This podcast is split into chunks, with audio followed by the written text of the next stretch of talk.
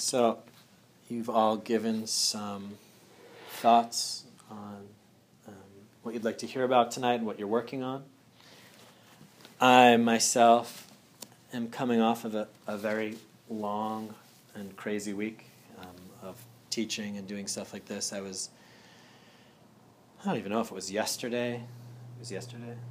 I was in a middle school and so I spent the whole morning, there was four back-to-back classes, kind of teaching kids, and then the next class would come and I'd teach them the next. So I was like, really gave a lot. And then that night I also went and taught meditation in Haverhill uh, to a group. Um, I'm leading a retreat next week with horses, so it's like a mindfulness and horses retreat. So I was at the horse farm this morning and I was learning about horses and working with this guy. His name is Cowboy, so go figure, right? He's from uh, Western Tennessee and uh, yeah, he gave me, you know, the horse's rein. It was my kind of first time really leading this horse. And he said, yeah, kind of lead it around the pen in a, this kind of very big arena. So I start leading it around, and then he comes up behind me with these two plastic, like, discs, and he just starts clapping them. And it starts spooking the horse, and the horse starts pulling, and I don't know what's going on. The horse is huge, and I'm, you know, and then he kind of takes the horse from me, and then he tells me to clap it, and then he kind of shows me what to do. And so he kind of just threw me in the deep end with this big animal. Um, and I go to a friend's wedding tomorrow, so that's a six-hour drive into New York, and we leave at seven, so I'm not going to like sleep much. So it's like this whole kind of pressure cooker that I find myself in right now. And I was pulling up tonight to this class, and I was like, this is like probably the most tired, like exhausted. I think is the word. Maybe like the most exhausted that I remember myself being coming to start teaching a class, right? So I was like, okay, that's going to be interesting, like how to do that. Um, I remember this teacher, Jack Kornfield. He's in Barre, Massachusetts. He started the Insight Meditation Society, IMS, with Joseph Goldstein and Sharon Salzberg back, I think in like the late 60s, maybe 70s.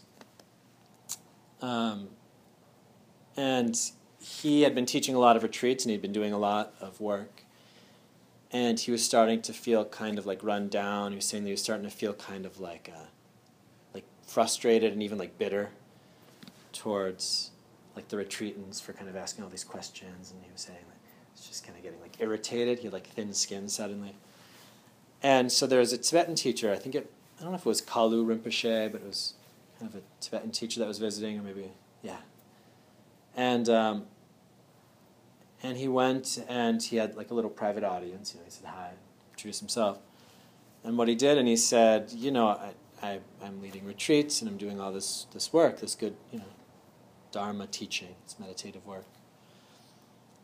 And, um, and I find myself getting like frustrated and irritated. And, you know, maybe you can teach me some practices to, I don't know what, maybe help my energy rise, or maybe teach me more love towards these people or something, or give me some motivation to kind of teach with more power, you know, whatever it would be. And, um, and then he said that, and then the Tibetan monk, he, you know, asked him a couple questions, he just said, "Oh, okay, and you know, how much do you meditate a day? And okay, and how are you keeping the precepts and things like this?" And then kind of sat and he thought, and then the Tibetan teacher kind of looks at me and goes, "Okay, I think I have the solution for you." You know, and Jack Kornfield's like, "Okay, I'm ready." The Tibetan teacher's like, "I think you need to teach less and take longer vacations." Yeah. And Jack Kornfield's like, "Okay, thank you." you know, that was it. Because often when we talk about meditation and we talk about the spiritual life, right? And I used to be a monk, right? I used to be a Buddhist monk, I was a Buddhist monk for many years. So, so you look at monks and stuff, we have this whole kind of ideal, this whole image of like the spiritual life means that you're always friendly and you're always happy and you're never angry, you're never irritated, never have problems, everything's okay. You know, um, we have these kind of lofty ideals that we think that's, we're trying to get to this other place that's up there. Um, and yet we keep finding ourselves down here, but we want to be up there, you know. And a lot of the best teachers that you're going to find are the ones that will go to you and say to you, it's not, you, you want them to give you advice on how to get up there, but usually they just slap you around a little bit and say, let go of that. You're here. Be here. Be in this body, be in this life be in this family, be in this situation, in the school. Yeah, whatever it is that you're doing, whatever it is that you're facing, face it. Be with it. Don't find ways to try to escape it. Find ways to really be with it. If you're angry, be angry. Feel your anger. What is this anger trying to say to me? What's going on? Try to understand it for really like stressed, right? What is the stress, right? We have school. What is that stress about school? Am I afraid of something? Am I afraid I'm going to fail? Am I afraid my mom's going to get mad at me? Am I afraid I'm going to not get into college and everything's going to fall apart? Do I just want to really be the best I can be? What is the stress? What is it that's pushing me? I, um, I was teaching meditation to a group of middle school boys um, last year. And one of the mothers, she, I met her today. Actually, I got a parking ticket last week in Andover. Uh, I parked somewhere, and then I moved my car after like an hour, and then the cop came by, and he didn't know that I moved my car, so he gave me a ticket, thinking I was in the same spot. And so she like wrote a letter, like you know, because she was there with me, like, oh, I saw it. No, it's true. Like he did move his car, whatever. So I met her, and she gave me this letter, and then I talked to her, and her son was in this class, the middle school class that I taught yesterday. So I kind of said, oh yeah, actually I taught his class, and um, and she said to me, yeah, you know, he he has he's he's really shy. He has like a lot of social problems in school, and that's really hard. And I said, oh Hard for who? And she goes, Yeah, well, it's, you know, it's hard for him and it's hard for me. And I said, Oh, why is it hard for you? And she said, Yeah, because, you know, he's, he has all these problems in school. He's really shy. And I said, Oh, why is that hard for you? And she said, Well, because it's, it's really difficult for him. You know, he's having a really difficult time. And I said, Oh, why is that hard for you?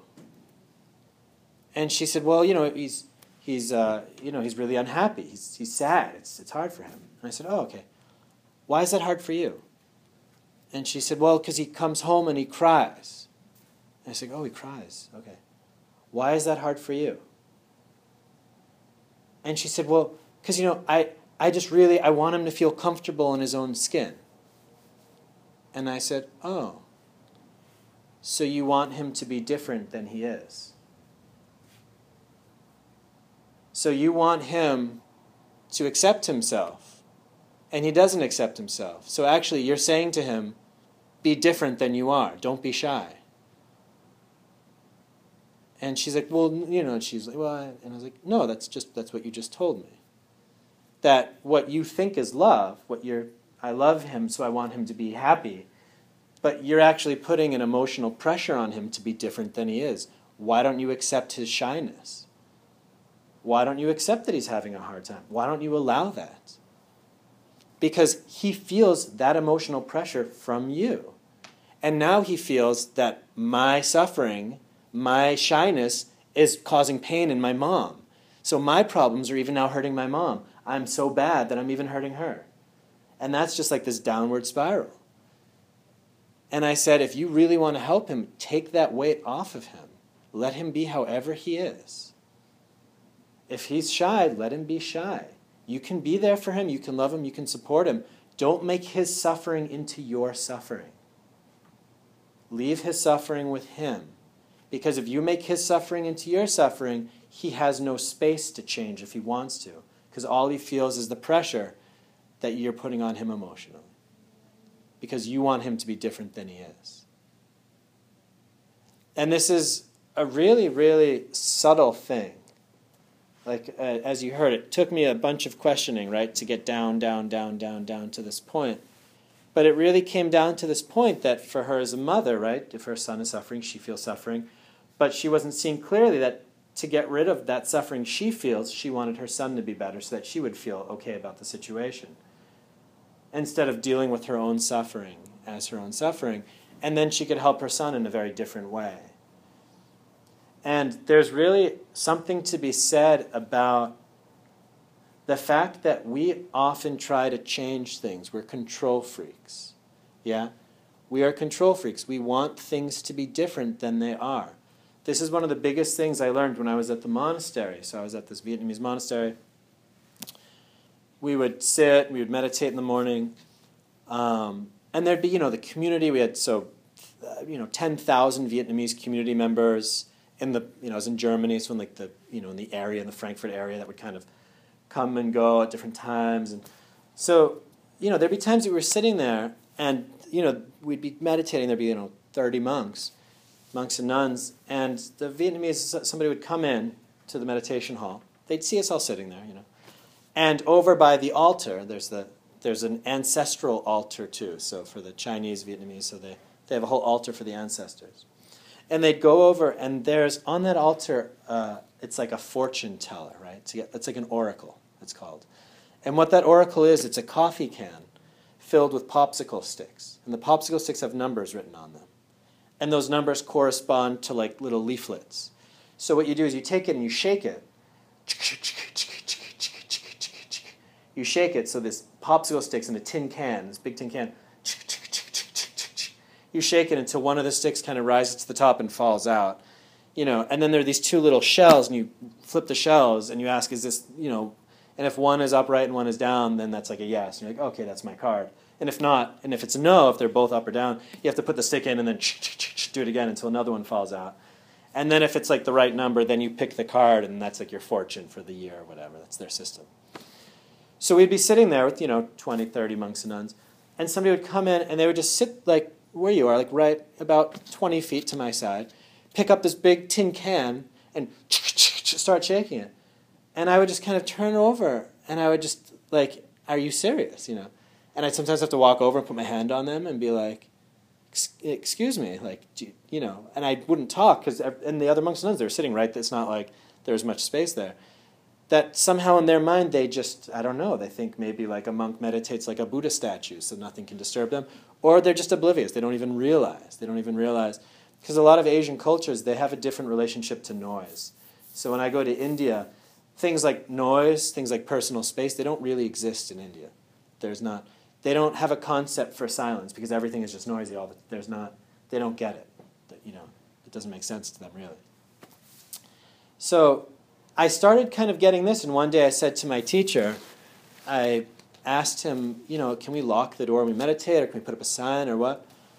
And he kind of said, it wouldn't help. People would, the community, they'd still come in, they'd still do their thing. And I kind of started getting angry, and I was like, well, you should do this, do this. And he kind of just looked at me and smiled, and, you know, and he just kind of turned it back on me. And he, he pretty much said something along the lines of, you know, this is your problem. This isn't their problem, this is your problem. You know, and it took me a while to kind of understand what that meant. Um, but actually, one of my other teachers, Ajahn Brahm, he actually was saying something similar that he was in the monastery and they were doing construction, and he said to his teacher something similar, like, Can we tell them to shut up while we're meditating and they can start again later? And his teacher, Ajahn Chah, said, Well, I just have a question for you. He said, Is the noise bothering you, or are you bothering the noise? He's like, What's the actual problem? Is it that the noise is disrupting you, or are you disrupting the noise? Because when you start to look more closely at the world, the world is going to go about its business. Whether that's our thoughts and our feelings, whether that's the gurgling in our stomach and our, the pains in our body, whether that's the other people in the room, whether that's the cars and planes and things outside, the world is going about its business inside of us and around us. And oftentimes, when one embarks on a spiritual practice, when one wants to calm down, wants to relax, the first thing they actually try to do is they try to control everything around them. If everybody else can just shut up, I can have my peace, right? If everything else around me does what I want, then I'll be okay. Then I'll be happy. Yeah, and it takes a while. It's like a big kind of ego thing, and it takes a while to start to see. No, no, no. That's that's the same mind that got you into this mess in the first place. Is that everybody's going around the world thinking if I can just change things the way that I want them, then I'll be happy. This is really a problem when you see relationships because you have two partners that keep trying to change each other to be happy, you know, not realizing it doesn't work that way. So, one of the really important lessons that we start to learn in this practice is the practice of acceptance, the practice of forbearance, allowing things to be, realizing that your peace and your happiness are not as dependent on everything around you working the way that they need to as you'd think because the reality is it'll never really happen. You know, and I'll tell you, I was in the monastery for eight years, and in the monastery there was also problems. There was also stress. There's lots of stuff going on. It's not like everyone's there peaceful, floating on clouds, and you come, you know. it's the same. People are people wherever you go, and there's problems here and there's problems there. And you know, I think what was it just today? I think maybe Trump went out of the the, the climate agreements, right? The Paris Agreement. So now there's like all these problems and all these protesters at the White House, and you know, things are going to keep going on like this forever. There's not going to be that one day where there's world peace. There's not going to be that day where everything's okay, everyone's doing the right thing, everyone cares for each other, and everything's fine, and then we can relax and think, oh, this, you know, that's just not the reality. The reality is that stuff happens. For the rest of our life, stuff is going to be happening. So the question is, how do you want to respond to that? How much do you want the world to hold stake in your mind, in your sense of well being? So I know, like, when you're in school, right? In school, it's very stressful, right? It's this big thing, and you have, like, the tests, and there's things coming up, and finals, and colleges. And, you know, how old are you? 14. 14, yeah. So now I heard kindergartners are getting stressed because they have the MCAS, right? I heard that kindergartners, because they have MCAS in a couple years, they're getting stressed, right? So it's getting younger and younger, right?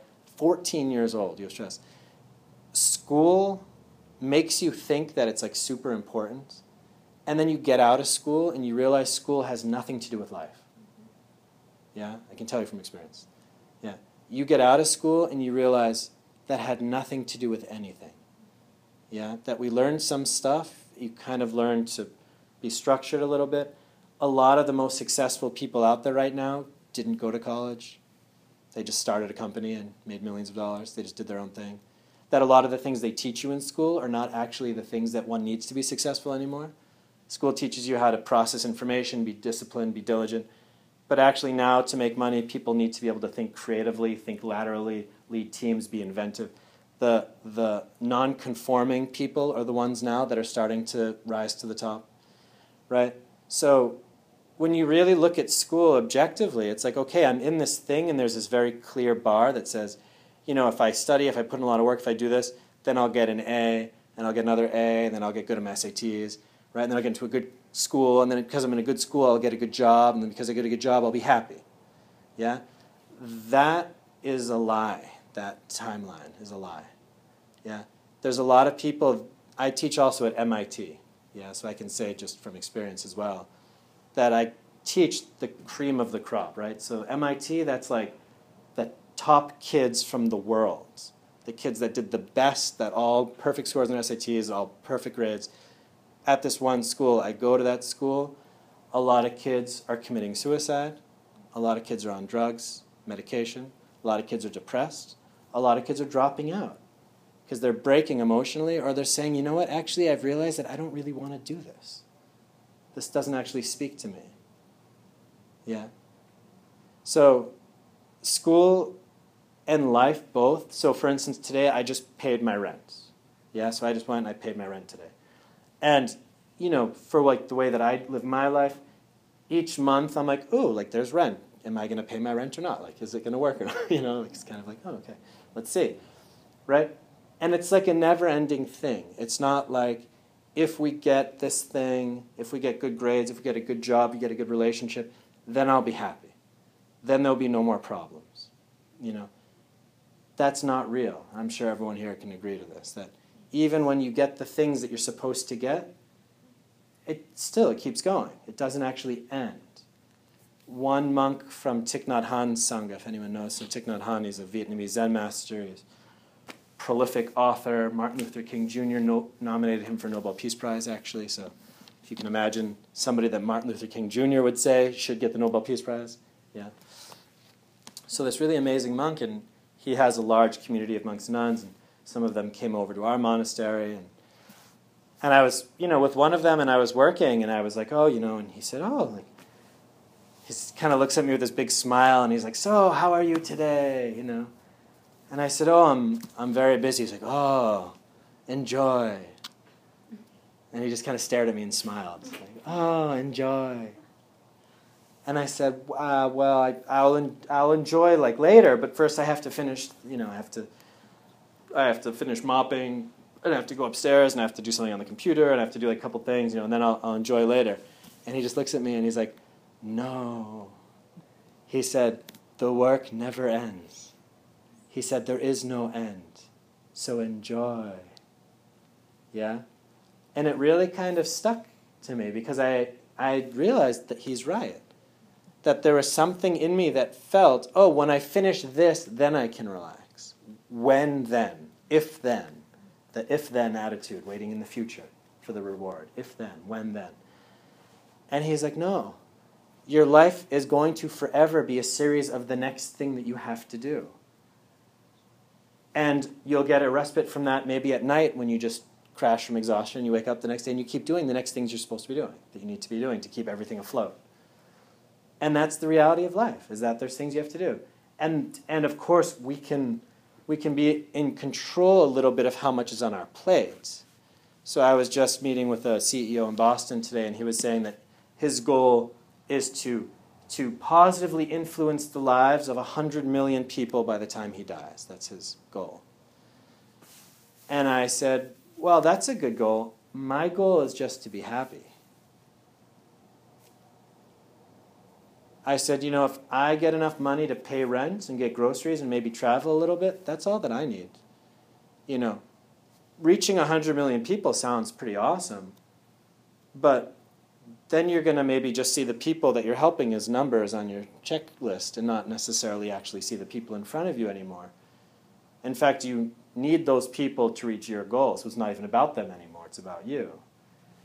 But on top of that, it doesn't, I don't feel any like emotional, like, do you care about those people? You know? And we often, um, we don't realize that we are creating our own framework for success what it means to be successful.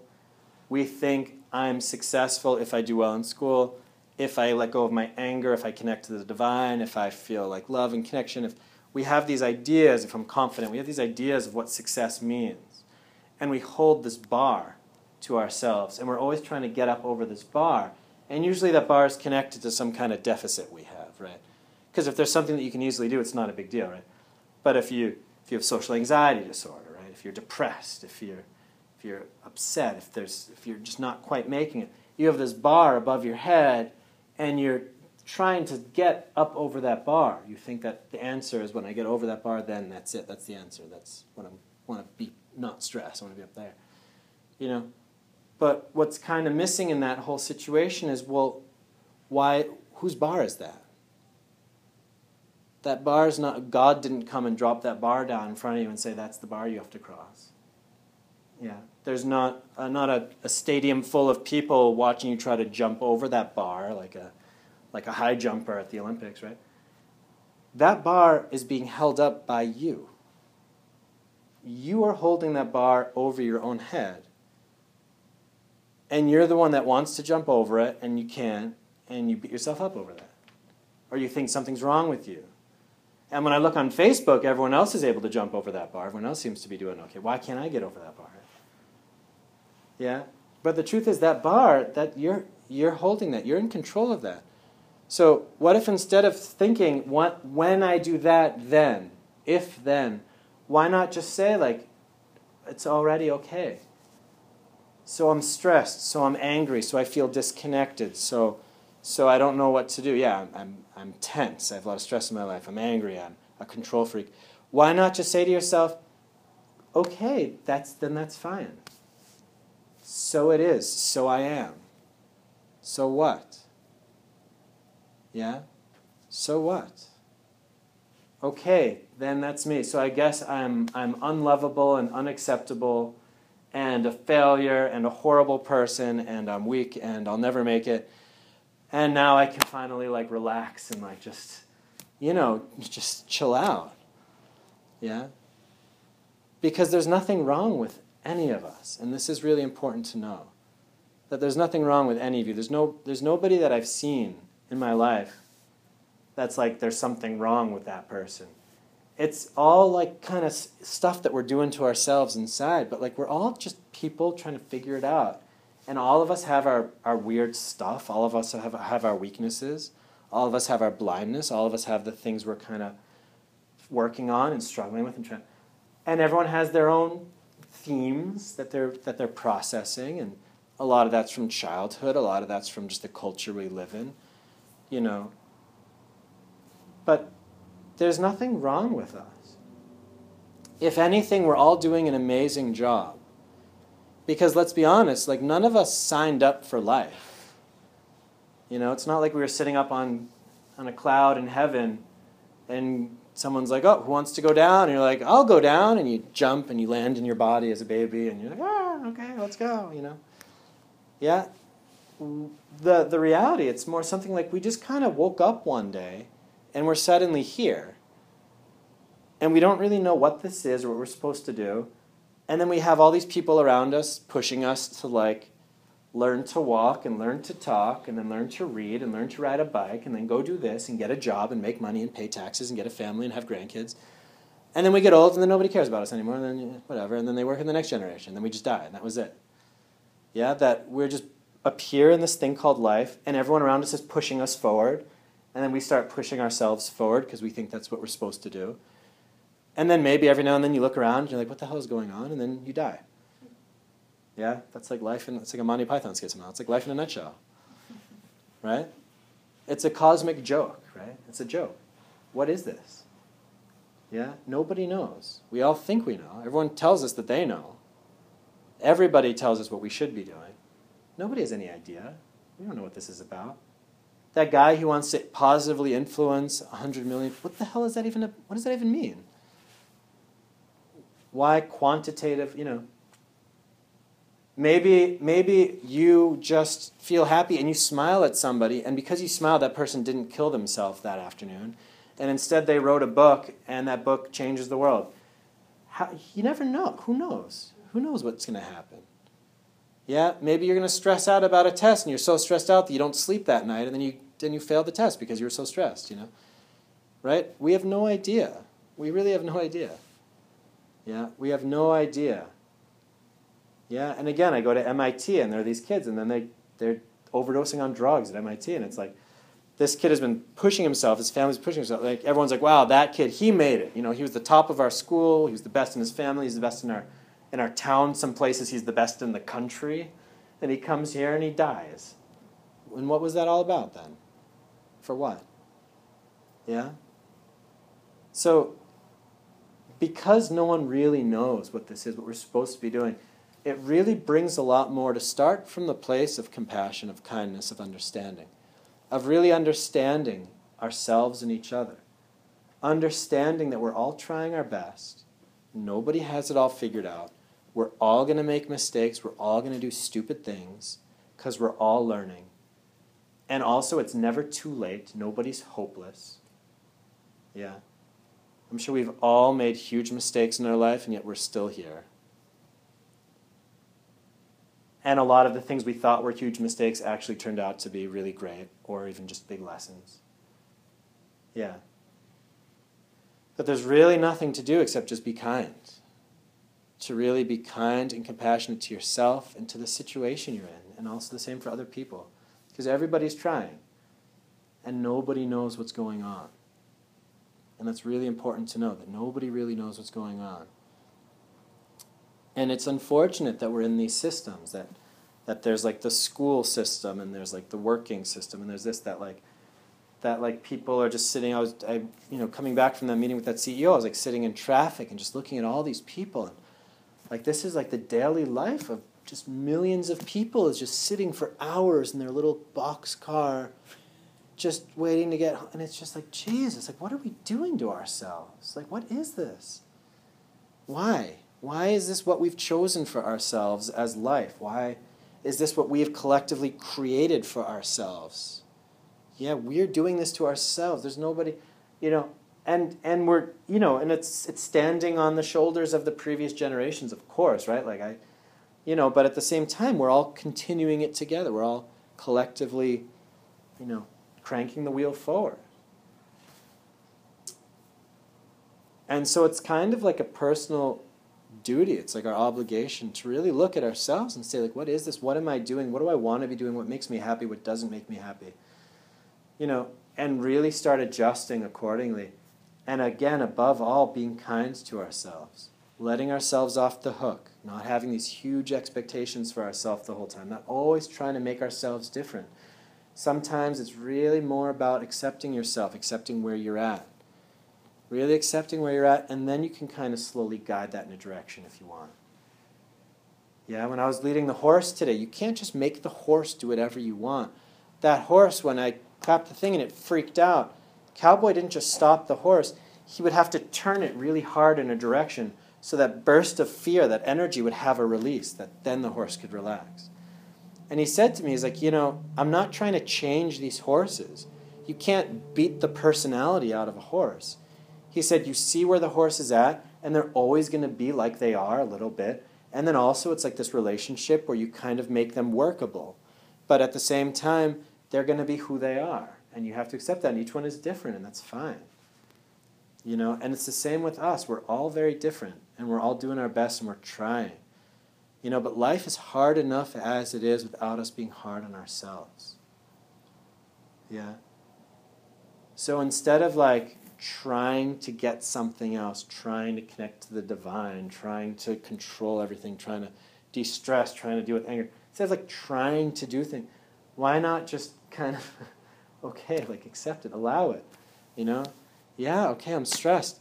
Yeah, I get it. School sucks. There's a lot of stuff to do. I don't have a lot of time. Yeah, and I'd rather be out with friends and doing other stuff. And there's like a lot more things that I find personally important than sitting and studying. And I'm in this thing, and that's just how that situation is. Nor, like, of course I feel stressed. You know, of course. That's that that constellation of things would produce stress in a human being. It makes sense. I'm sure all of your classmates are stressed as well. You know? Yeah, I don't know what happened to create the anger. I'm sure if anyone else was in your situation, they would feel angry too.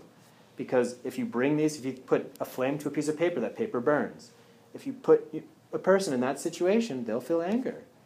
Yeah? It's just about accepting it. It's really looking and accepting it and saying, okay. Giving it space, giving it understanding. And usually when we understand things, it kind of just dissolves all by itself. Because very often our only problem is that we're resisting how something is. Our only problem is that we want something to be different. We think something should be different than it is. And very often we'll even see that when we accept the situation, then will change by itself, which is the craziest part. This is what you learn in meditation. You're sitting and you're trying to get peaceful, you're trying to get peaceful, it's not happening, it's not happening, it's not happening. Then you give up. Okay, I'm hopeless, I can't meditate, I guess I'll just sit here. And then suddenly, as you're just sitting there, you relax and you start to meditate. That very often it's when you stop pushing, you stop trying, you stop trying to control often you get the thing that you wanted the whole time because you let go and you allowed yourself to receive it. You allowed it in. You allowed a change to come. You stopped banging your head against the wall for the wall to be gone. You instead just allowed it and then you went through the door instead.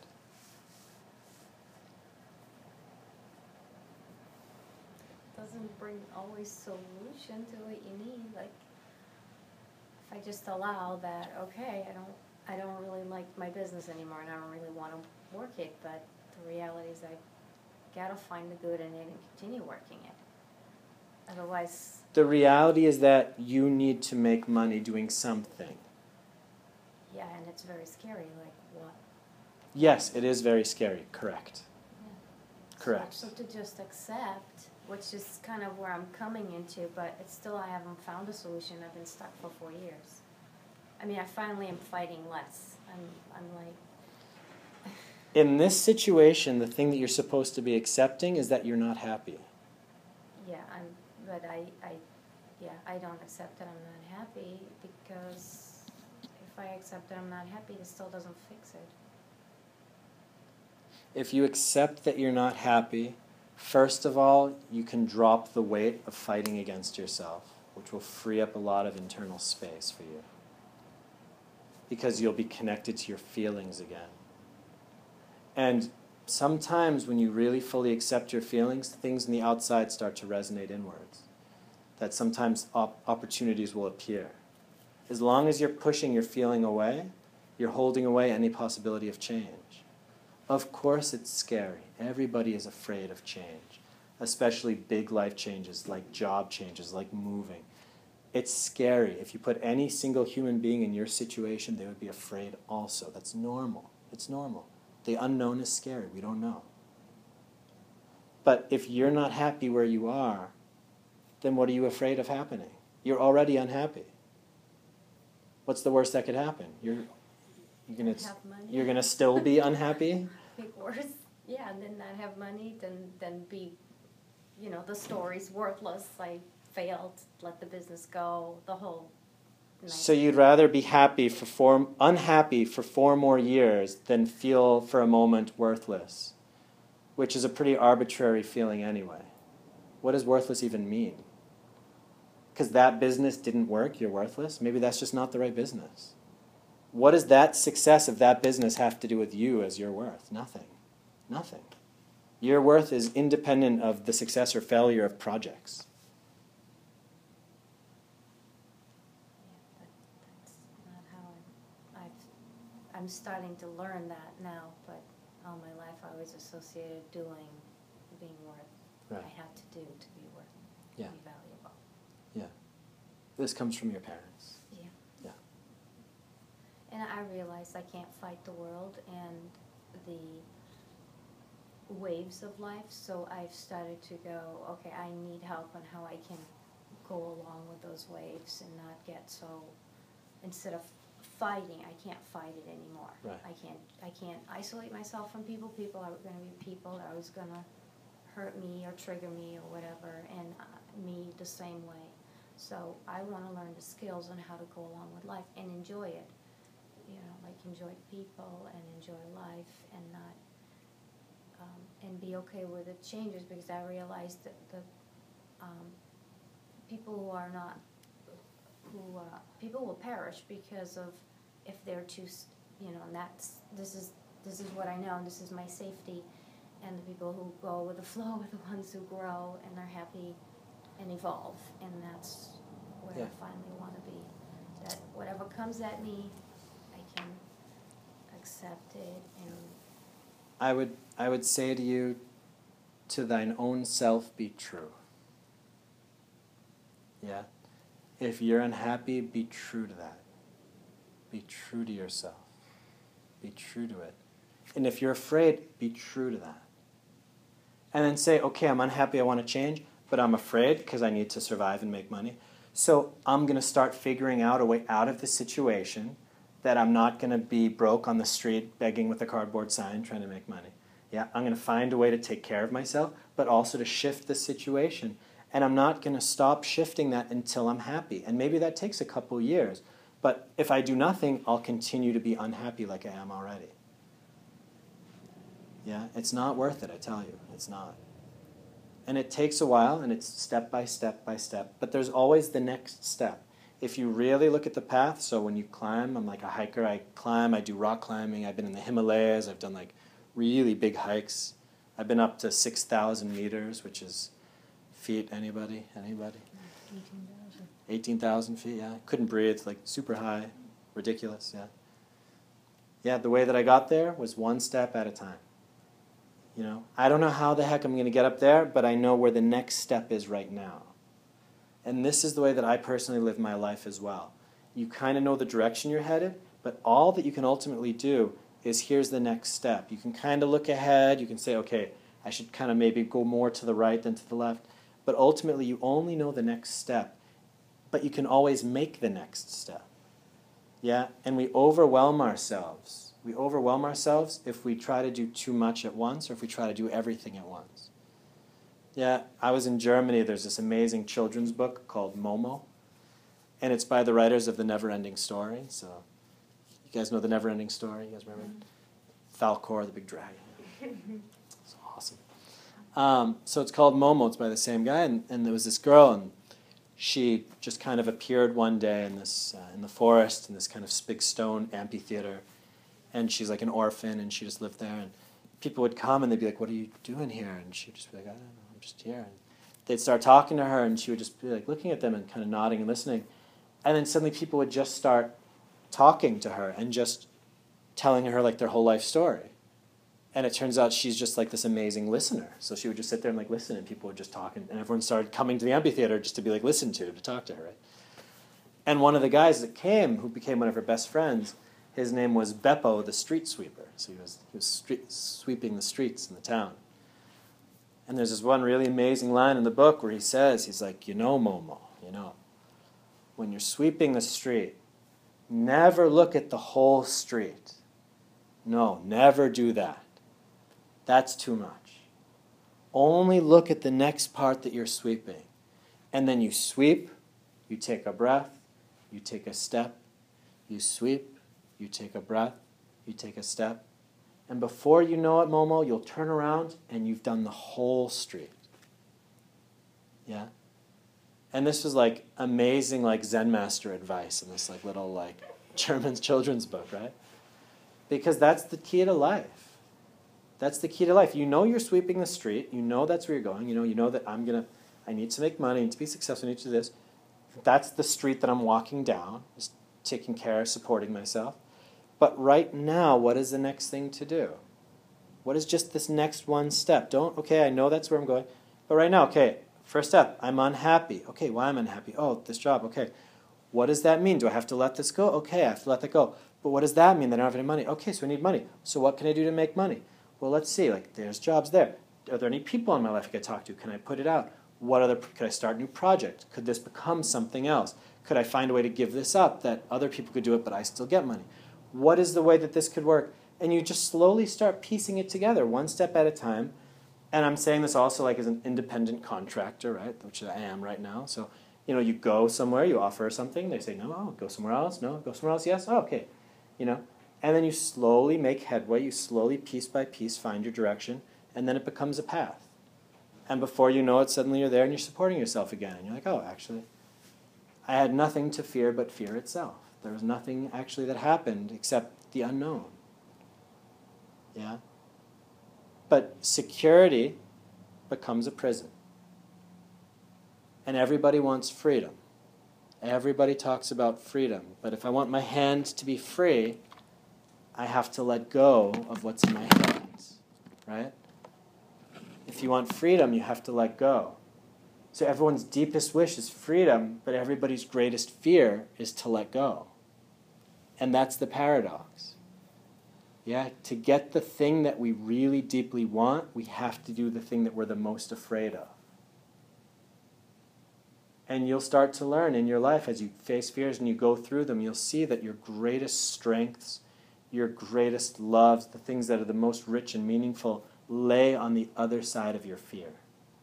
Lay through the fear, going through, doing the thing that you're afraid of, and still just doing it and doing it and doing it and then you expand into a whole new area that you never even knew about.